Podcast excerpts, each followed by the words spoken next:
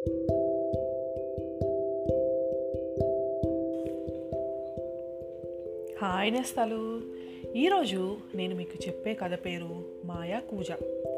ఒక పేదవాడు రోజు అడవికి వెళ్ళి కలప కొట్టి తెచ్చి అది పట్టణంలో అమ్ముకొని పొట్ట పోసుకుంటూ ఉండేవాడు. అతను ఎంత శ్రమపడినా రోజుకి మూడనాల కంటే ఎక్కువ రాబడి వచ్చేది కాదు. ఆ మూడనాల డబ్బుతో కుటుంబ పోషణ జరగకపోయే వరకు వాడికి విరక్తి కలిగింది. చివరికి ఒకనాడు ఆ స్థలం విడిచిపోవాలని నిశ్చయించి అతను ఓ నాటుదారి పట్టాడు. వెళ్ళగా వెళ్ళగా కొంతసేపటికి అతనికి ఆకలి వేసింది. కానీ చేతిలో పైసా లేకపోయేసరికి ఎవరు ఆదరిస్తారు? మరి కొంత దూరం వెళ్ళేసరికి ఒక మైదానం కనపడింది. ఆ మైదానంలో కొంతమంది సిపాయిలు కవాతు చేస్తూ బుధవారం కాదు గురువారం గురువారం కాదు బుధవారం రైట్ లెఫ్ట్ రైట్ లెఫ్ట్ అని అడుగులు వేస్తున్నారు. కట్టెలవాడు వాళ్ళ కవాతు అబ్బురంగా చూస్తూ నిలబడిపోయాడు. కొంతసేపటికి సిపాయిలు కవార్తు పూర్తి అయింది. వాళ్ళు భోజనాలకి కూర్చున్నారు. కానీ ఒక్కళ్ళు కట్టెలమ్మేవాడిని రమ్మనలేదు పొమ్మనలేదు. వానికి కడుపులో ఎలికలు గెంతులేస్తూ ఉండటం చేత తనంత తనే వెళ్ళి ఒక విస్తర ముందు కూర్చున్నాడు. అతను తిండి తిన్నంతసేపు సిపాయిలు ఏమీ అనలేదు కానీ తీరా లేచి వెళ్ళిపోయే వరకు వాళ్ళు అబ్బాయి అలా పోవటానికి వీల్లేదు.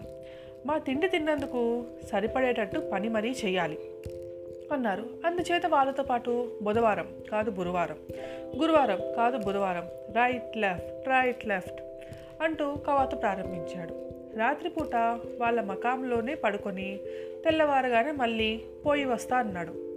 ఇప్పుడు కూడా వాళ్ళు పోనివ్వలేదు. అబ్బాయి మా తిండి ఎవరైతే తింటారో వాళ్ళు కనీసం ఐదేళ్ళ వరకైనా మా సేవ చేస్తూ ఉండాలి.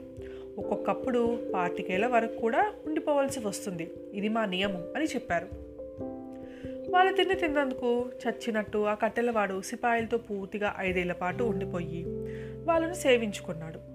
గడువు తీరటంతోనే అతను సేనాధిపతికి వెళ్ళి సెలవు పుచ్చుకునేసరకు సేనాధిపతి అతన్ని సేవకు మెచ్చుకొని ఒక పటక ఒక పిల్లను గ్రోబి ఒక చొక్క ఒక లోహపు కూజ ఆ నాలుగు బహుమతి చేశాడు. వాటితో మళ్ళీ తన పూరి గుడిసె చేరుకొని మునుపటి వలనే కట్టెల వృత్తి ప్రారంభించాడు. ఒక రోజున తను సంపాదించుకు వచ్చిన బహుమతుల సంగతి జ్ఞాపకం రాగా వాటిల్లో పటకా తీసి నడుముకు కట్టుకుని మామూలుగా అడవికి వెళ్ళాడు. ఆ రోజున కూడా ఎప్పటిలాగే మూడనాలు మాత్రమే రాబడి వచ్చింది.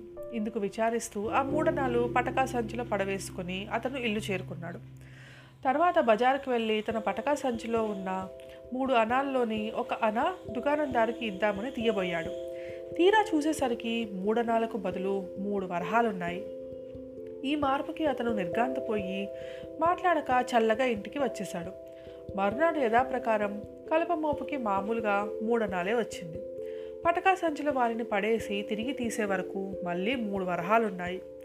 ఈ కీలకమంతా తను ధరించిన పటకాలోనే ఉన్నదని అతను గ్రహించాడు. ఏ రోజుకు ఆ రోజు అతను పటకాలో పడవేసే మూడనకాల కాసులు మూడు వరహాలుగా మారిపోతున్నాయి. ఇక శ్రీమంతుడు కావటానికి లోటేముంది? అతని కొద్ది కాలంలోనే కోటీశ్వరుడయ్యాడు. కొన్నాళ్ళకు కట్టెలవాడు కాలము చేయగా అతని కుమారుడు ఆ వృత్తి సాగించడం మొదలుపెట్టాడు. కుర్రవానికి కూడా మోపుకి మూడు మాత్రమే వచ్చింది. వాడు విరక్తితో ఒకనాడు తల్లి వద్దకు వెళ్ళి అమ్మ అమ్మ ఎన్నాళ్ళు శ్రమపడినా మోపుకి మూడనాలు మించి ఒక్క దమ్మిడి అయినా ఎక్కువ రావటం లేదు. నాయన మాత్రం నేను కొట్టినన్ని కట్టలే కదా కొట్టేవాడు. కానీ రాత్రి అయ్యేసరికల్లా ఆయన వరహాలు కురిపించేవాడు. ఈ కీలక మీద నాకు చెబితే కానీ వీల్లేదు అంటూ పట్టుపట్టి కూర్చున్నాడు. ఆమె రహస్యం వెల్లడించేయకుండా తప్పించుకోబోయింది. కానీ అతను లొంగక చెబితేనే చెప్పావు. లేకుంటే పీక తెగవేస్తాను అని బెదిరించాడు. ఆ బెదిరింపుకు భయపడి ఆమె తక్షణమే కొడుకుని ధనాగారంలోకి తీసుకుపోయి నాయనా ఇదిగో నీ తండ్రి సంపాదించిన ఆస్తి అంతా ఇదే. బాగుపడతావో చెడిపోతావో ఆ పైన నీ అదృష్టం అని చెప్పింది. అదంతా ఒక్కసారిగా చూసేసరికి కుర్రవాని కళ్ళు జిగేలుమని మనసు అనేక విధాల పరుగులెత్తింది. రాజకుమార్తెను పెళ్ళి చేసుకోవాలనుకుని తన ఉద్దేశం ఆ దేశరాజుకి తెలియచేశాడు.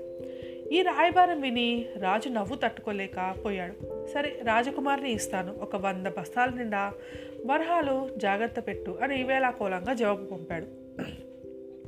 రాజు పంపిన వార్తకి కుర్రవాడు ఓస్ ఇంతేనా మహారాజు కోరిక? ఇంకా ఏమో అనుకున్నా అని తలచి గదిలోని ధనమంతా బస్తాలోకి ఎక్కించాడు. ఆ ధనం మొత్తం పూర్తిగా తొంభై తొమ్మిది బస్తాలు నిండినాయి. నూరో బస్తా పూర్తి కాలేదు. అప్పుడు కుర్రవాడు తల్లితో తొంభై తొమ్మిది బస్తాలు ధనం సంపాదించగలిగిన నా తండ్రి అంతటితో ఊరుకుంటాడా? ఇంకా ధనం ఉండి ఉండాలి. ఎక్కడ దాచావో చెప్పు అన్నాడు. తల్లి ఎంత చెప్పినా లాభం లేకపోయే వరకు ఆమె కుర్రవానికి భర్త సంపాదించిన పటకా ఇచ్చి దాని రహస్యం వెల్లడించింది. ఈ రహస్యం తెలిసిన కొద్ది రోజులకే కుర్రవాడు ధనం పోగు చేసి నూరో బస్తా పూర్తి చేసి రాజుగారికి పంపించాడు. నూరు బస్తాల వరహాలు అందుకోగానే రాజు ఆశ్చర్యపడి కుర్రవాడిని రమ్మని కబురు చేశాడు. ఓయి అబ్బాయి నీ ప్రజ్ఞకు చాలా సంతోషించాము. షరత్తు నెరవేర్చావు గనక మా అమ్మాయిని నీకు ఇచ్చి పెళ్ళి చేయడానికి ఏమీ అభ్యంతరం లేదు. కానీ అయితే ఇంత త్వరలో మేము కోరిన ధనమంతా ఎలా సమకూర్చగలిగావో మేము తెలుసుకోవాలి. మా అభిలాష తీర్చావంటే పెళ్ళి సన్నాహాలు చేయిస్తాము అని రాజు అతన్ని లాలన చేశాడు. మరి ఆ కుర్రవాడు రహస్యం చెప్పాడా? లేదా తప్పించుకున్నాడా? ఆ తర్వాత ఏం జరిగింది? రేపటి కథలో తెలుసుకుందాం మీ జాబిల్లి